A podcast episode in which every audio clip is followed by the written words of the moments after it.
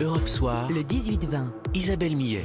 19h21, c'est l'heure de votre grand débat du Club des idées. Et ce soir, sur Europe 1, ce soir, on s'intéresse à une icône, un phénomène, le phénomène Mylène Farmer.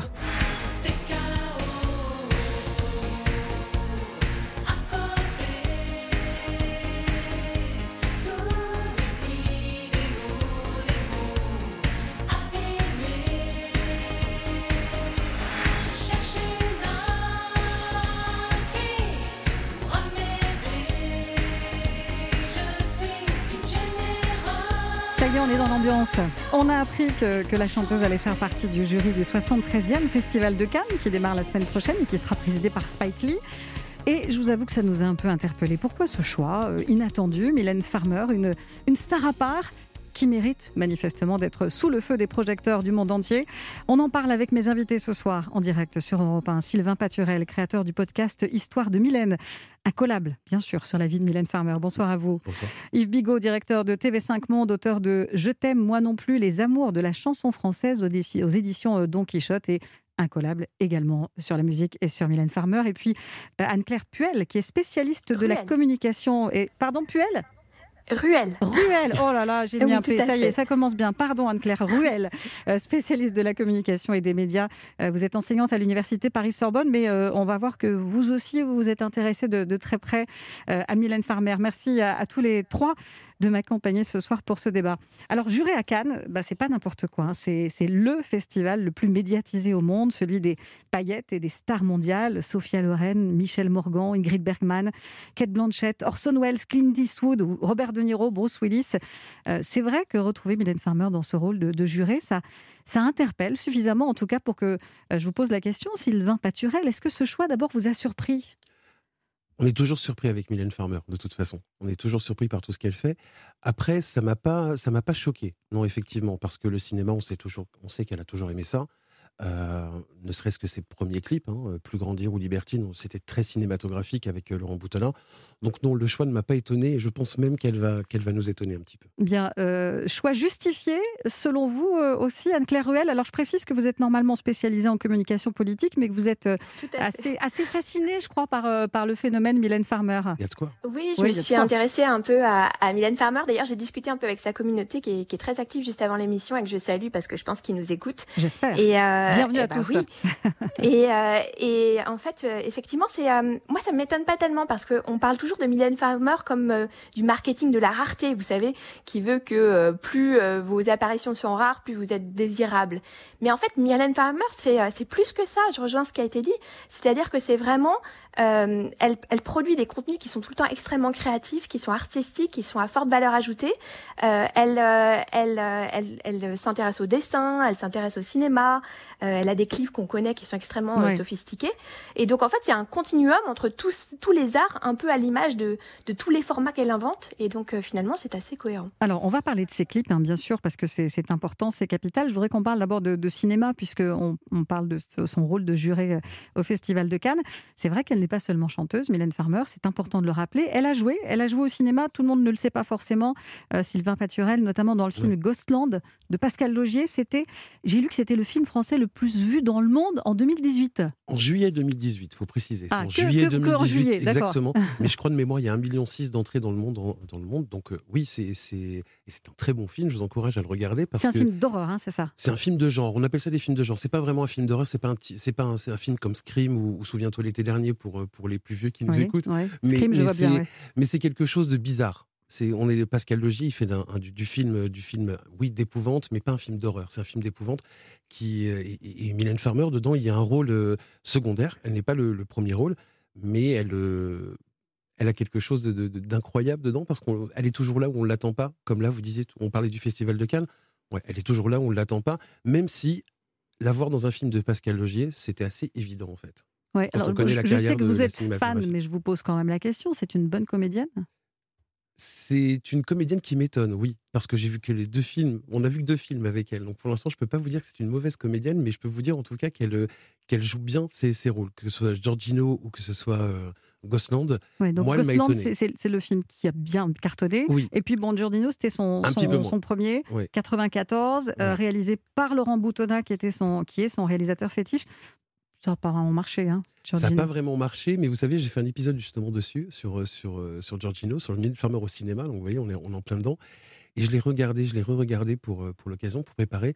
Ça dure trois heures. Ça dure un petit peu longtemps, effectivement.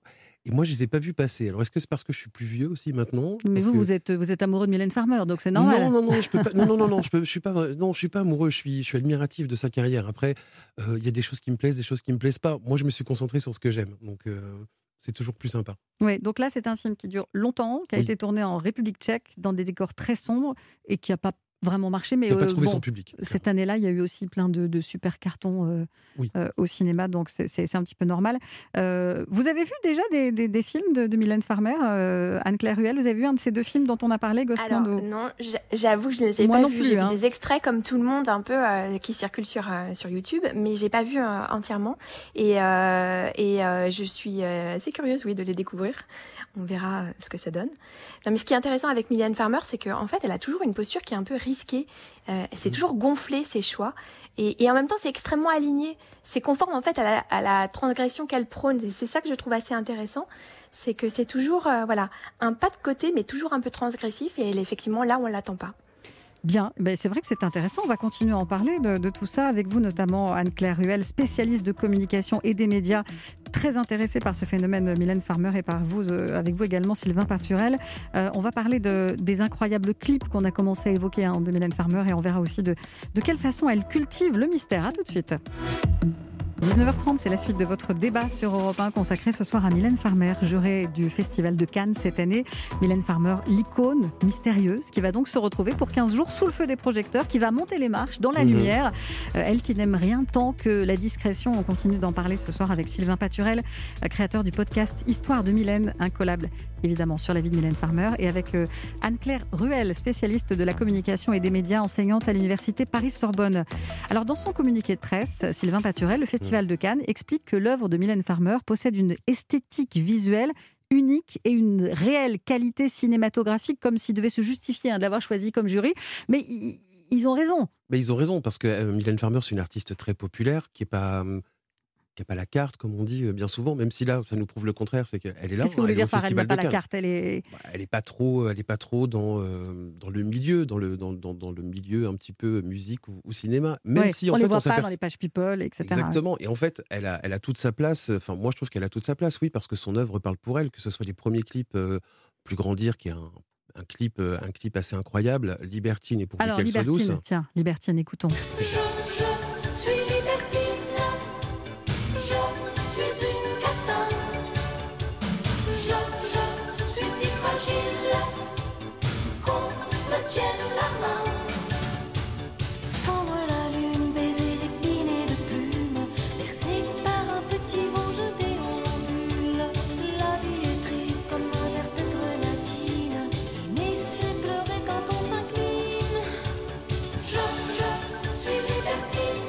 Euh, clip en, cinémascope, décor de château, des chevaux, beaucoup de figurants. On est pratiquement dans le cinéma. Hein. On est pratiquement dans le cinéma et on le sera encore plus avec la suite de Libertine qui est pourvu qu'elle soit douce.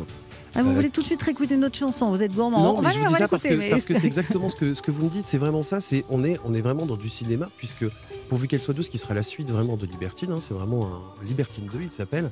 Euh, possède un nombre incalculable de, de, figurants, des costumes incroyables, des, des conseillers techniques et historiques sur, euh, sur, euh, sur le plateau, sur le plateau de tournage, qui a, qui a fait de, de ce, de ce clip, c'était pas un clip, c'était vraiment un, court métrage qui a, qui a, même eu le droit à une avant-première sur les Champs-Élysées au, Gaumont. Enfin, vous voyez, c'est, c'est, on est vraiment dans le cinéma. C'est vrai que moi, je les ai revus, ces clips, et euh, je me souvenais pas à quel point c'était impressionnant, à quel point c'était effectivement du, du, cinéma. La musique est presque, vient en second plan, hein, presque. Hein. C'est, également votre ressenti, Anne-Claire Ruel? Oui, complètement. En fait, euh, ça témoigne un peu de, effectivement, la stratégie un peu de, de, de Farmer, c'est-à-dire qu'avant déjà le streaming et le piratage, elle avait déjà compris que les spectacles, en fait, c'était déjà un lien avec le public, et c'est pour ça qu'il y a des spectacles toujours qui sont un peu euh, euh époustouflants, éblouissants. Enfin, voilà, elle, est vraiment euh, dans un, une, une, foison de décors, de costumes. Et puis, elle a aussi compris qu'en fait, il fallait diversifier les formats. Et les formats, c'est quoi? Bah, c'est ces clips qui sont un peu des courts métrages. C'est euh, c'est extrêmement léché, qui vont au-delà des concerts, qui prolongent l'expérience du concert, parce qu'elle a compris d'une certaine façon que euh, on oubliera d'une certaine façon tout ce que vous avez dit, et d'où la rareté et donc euh, mhm. la non-nécessité pour elle de communiquer. Mais on n'oubliera jamais ce que vous, vous avez fait ressentir aux gens. Et donc on ressent à travers les concerts, on ressent aussi à travers des clips qui sont des, euh, finalement des, courts-métrages où elle nous embarque dans son univers. Sylvain Paturel. Et c'est même plutôt l'inverse. Hein. C'est les clips qu'elle a transposés sur scène. Hein. Ça, faut pas l'oublier, puisque avant d'être connue sur scène, elle a, fait, elle a, elle a sorti tous ces clips dont on parle. Et, euh, et c'est là où après, elle les a transposés sur scène.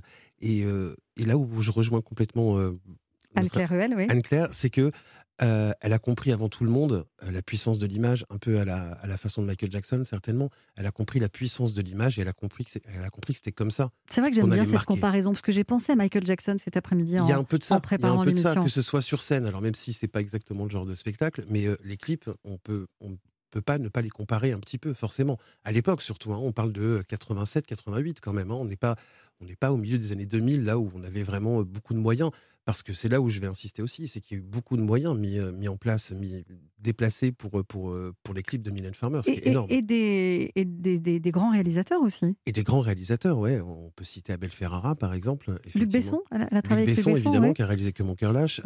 Olivier Dahan. Olivier Dahan, qui a réalisé Bleu Noir. ouais, Abel Ferrara, qui a réalisé California. Oui, elle a su faire déplacer du monde aussi. C'est ça. Alors moi, il y a, on, va écouter pourvu qu'elle soit douce, puisqu'on vous l'a ah promis, puis que c'est quand même une de mes chansons préférées et un des clips les plus extraordinaires. Ben, je vous rejoins là-dessus.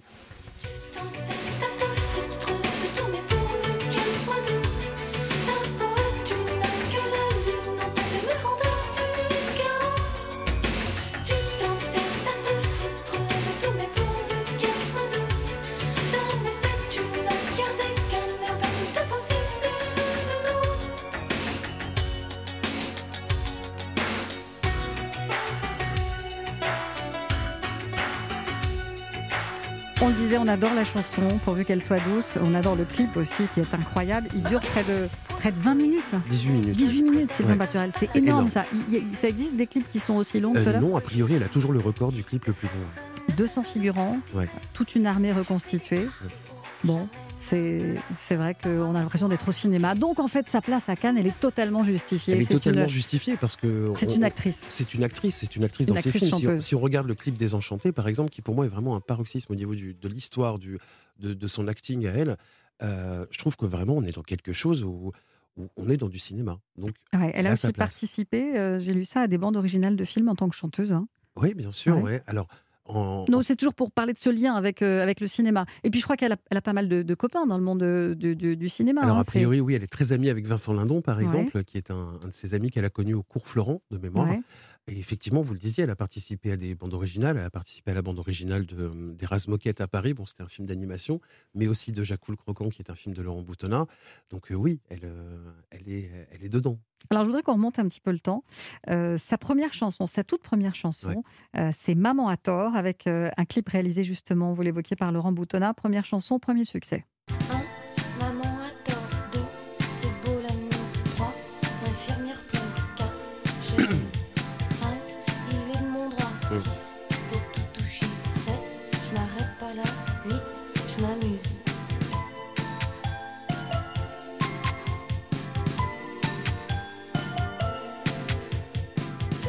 Maman à tort, le, tout premier succès de Mylène Farmer. Je voudrais qu'on écoute euh, la chanteuse qui raconte sur, euh, sur Europe 1, c'était le 3 mai 1984, au micro de Jean-Pierre Elkabach, euh, ses débuts de chanteuse à l'occasion justement de la sortie de ce titre. Vous étiez étudiante avant de chanter. Qu'est-ce qui fait qu'à 20 ans, 22 ans, on a envie à la fois de composer et en même temps de chanter? Et peut-être même d'abandonner pour vous, Mylène, les études pour chanter? C'est de sortir de la masse, je veux dire, c'est pas être une petite fourmi parmi les autres. Et puis parce que c'est quelque chose qui m'attire beaucoup. J'aime beaucoup chanter, j'adore la musique. Et vous avez une formation musicale? Euh, Non, enfin j'ai suivi des cours de piano et voilà.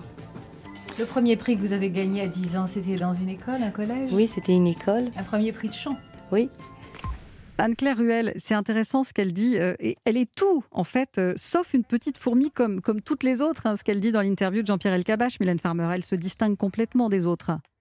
Déjà, déjà si jeune, quoi.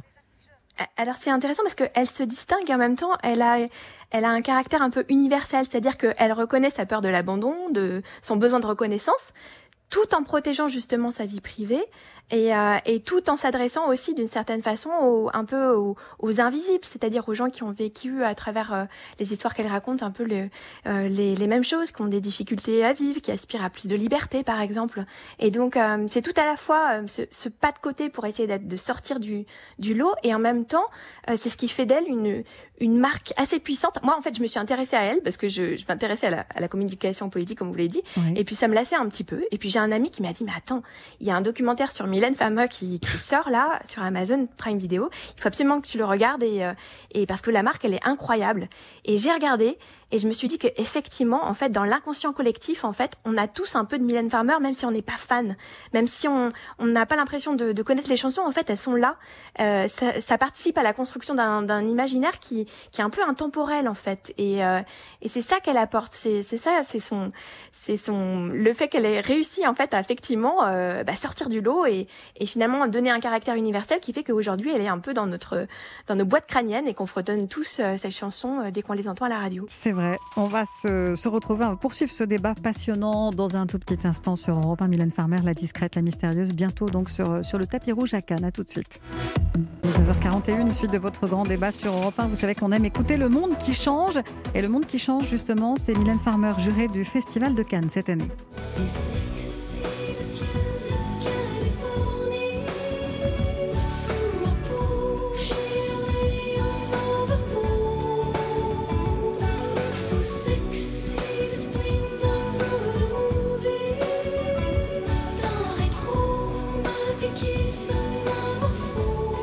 Mylène Farmer, la chanteuse franco-canadienne, aura donc le plaisir cette année à Cannes de visionner tous les films et de sélectionner avec les autres membres du jury ceux qui seront récompensés. On ne doute pas qu'elle s'acquittera parfaitement de cette tâche, mais c'est vrai que lorsque son nom a été annoncé, certains ont été un peu surpris par ce choix. On a vu en fait tout à l'heure qu'il était totalement justifié. Euh, Mylène Farmer, une star avec un grand S, une star intemporelle et pourtant moderne. On continue d'en parler avec mes invités Sylvain Paturel, créateur du podcast Histoire du Mylène, et Anne-Claire Ruel, spécialiste de la communication et des médias mais qui là a fait un petit pas de côté en s'intéressant euh, à Mylène Farmer.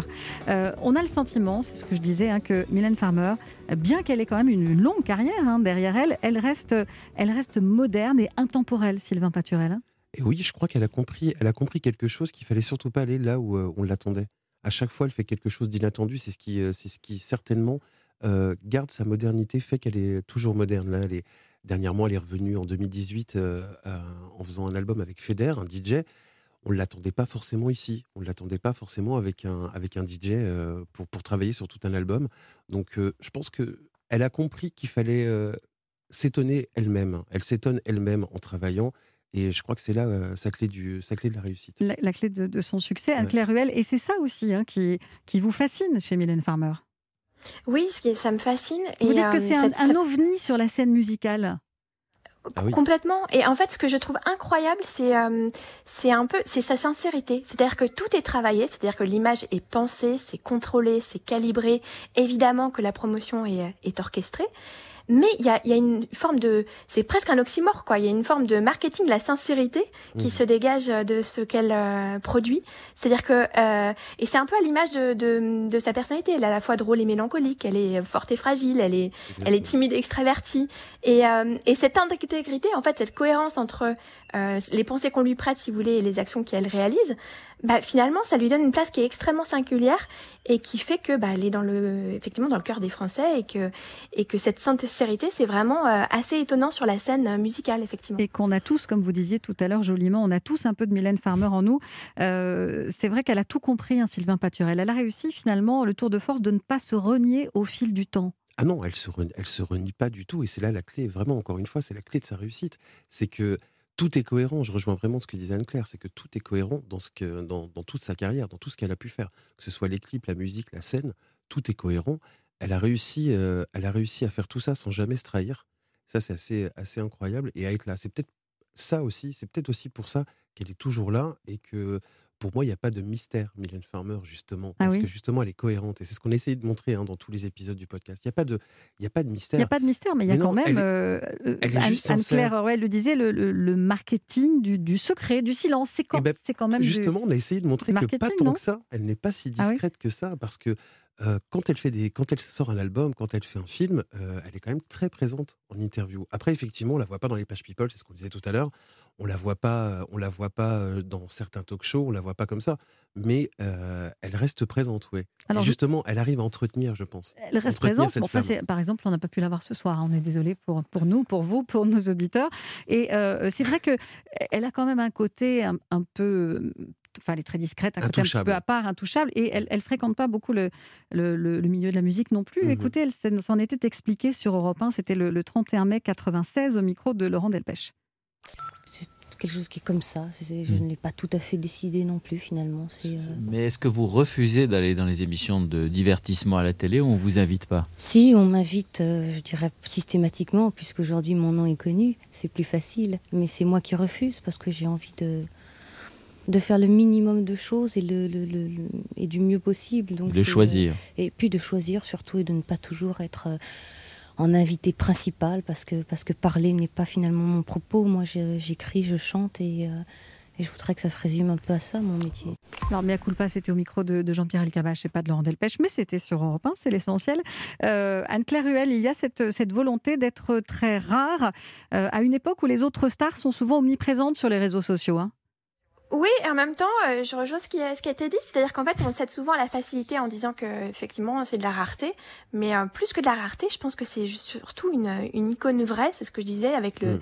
l'idée de marketing de la sincérité, c'est que euh, quand elle est là et qu'elle fait la promotion, elle l'assure, effectivement, elle donne des interviews, mais elle fait des choix, elle fait des, des pas de côté et elle joue plutôt sur cette idée de continuum entre les arts et de volonté de faire, de, en, en fait, elle a compris qu'elle crée pour sa communauté qui la suit aussi, euh, pour euh, pour les gens qui euh, qui l'aiment. Et elle n'a pas inversé euh, les choses. Et, et, ça je trouve ça extrêmement euh, intéressant et encore une fois sur un voilà sur quelqu'un qui a une carrière incroyable comme comme Mylène Farmer, on, voilà on peut pas réduire ça juste à, à de la à de la rareté.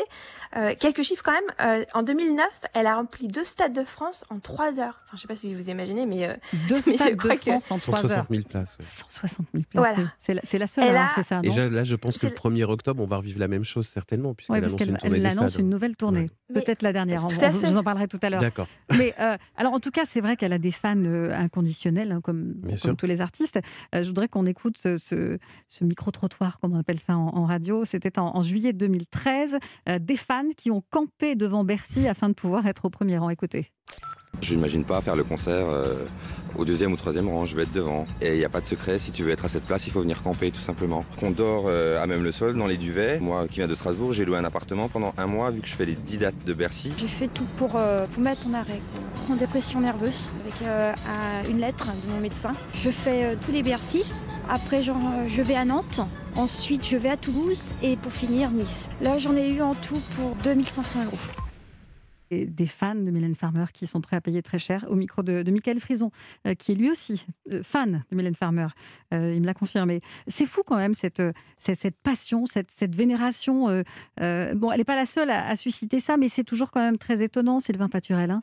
Ah, quand on, est, quand on est une artiste et qu'on voit les fans dormir devant la salle de spectacle trois semaines avant le début des, shows, oui, je pense que ça doit être assez dingue pour elle. Hmm. Alors, oui, non, allez-y, je vous en prie. Non, c'est assez dingue pour nous, c'est assez dingue pour, euh, pour, euh, pour ceux effectivement qui vont passer trois semaines euh, à, l'attendre. On le disait, elle est à la fois l'une des plus célèbres et des plus. Alors, vous voulez pas le mot mystérieuse, chanteuse française Pour moi, non, mais peut-être parce que aussi je la connais, je la connais beaucoup aussi. C'est mais alors, vous l'avez déjà rencontrée Non, je, la connais beaucoup à travers, à travers son travail. est-ce que vous pouvez rencontrer, s'il vous plaît, non, non, non, naturel. non, non, je la connais, je la connais à travers son travail. Donc, elle dit tout le temps qu'elle s'exprime à travers ses textes et, et sa musique. Donc moi, je pense qu'il y a à apprendre. Après, on a un peu l'impression, oui, de la connaître, en fait. Mais après, je peux comprendre que pour le grand public, elle paraisse toujours mystérieuse. On, revient là-dessus. Effectivement, elle va pas dans tous les talk-shows, elle va pas mmh. dans n'importe quelle émission de divertissement. Elle va là où elle a envie d'aller, hein, globalement. Je pense qu'elle va là où elle, a, elle, se sent bien, où elle a des amis. Donc, euh, oui, j'avais envie, parce qu'on me dit qu'on a fini, mais j'avais quand même ah. envie qu'on écoute son contrefaçon, parce que c'est c'est une chanson, euh, effectivement, où on voit bien son, son univers artistique très, mmh. euh, très personnel, baroque, un peu gothique aussi. On peut l'écouter ensemble avant de se quitter.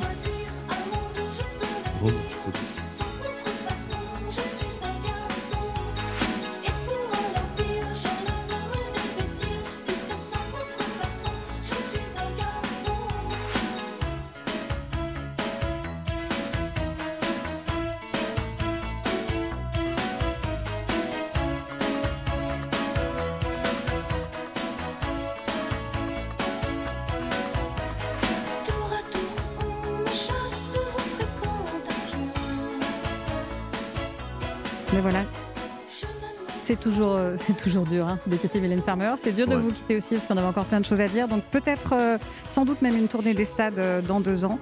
elle aura 60 ans le 12 septembre. Eh elle a dit elle-même qu'elle ne ferait pas le marsupilami sur scène à 70 ans, donc on verra si ce sera sa tournée d'adieu ou pas. On verra si c'est la dernière fois. Merci en tout cas à vous, Sylvain Paturel, vous nous rappelez votre podcast. Histoire de Mylène Histoire Farmer. de Mylène Farmer. Et Anne-Claire Ruel, merci, spécialiste de la communication et des médias et de Mylène Farmer. Merci de m'avoir accompagné ce soir.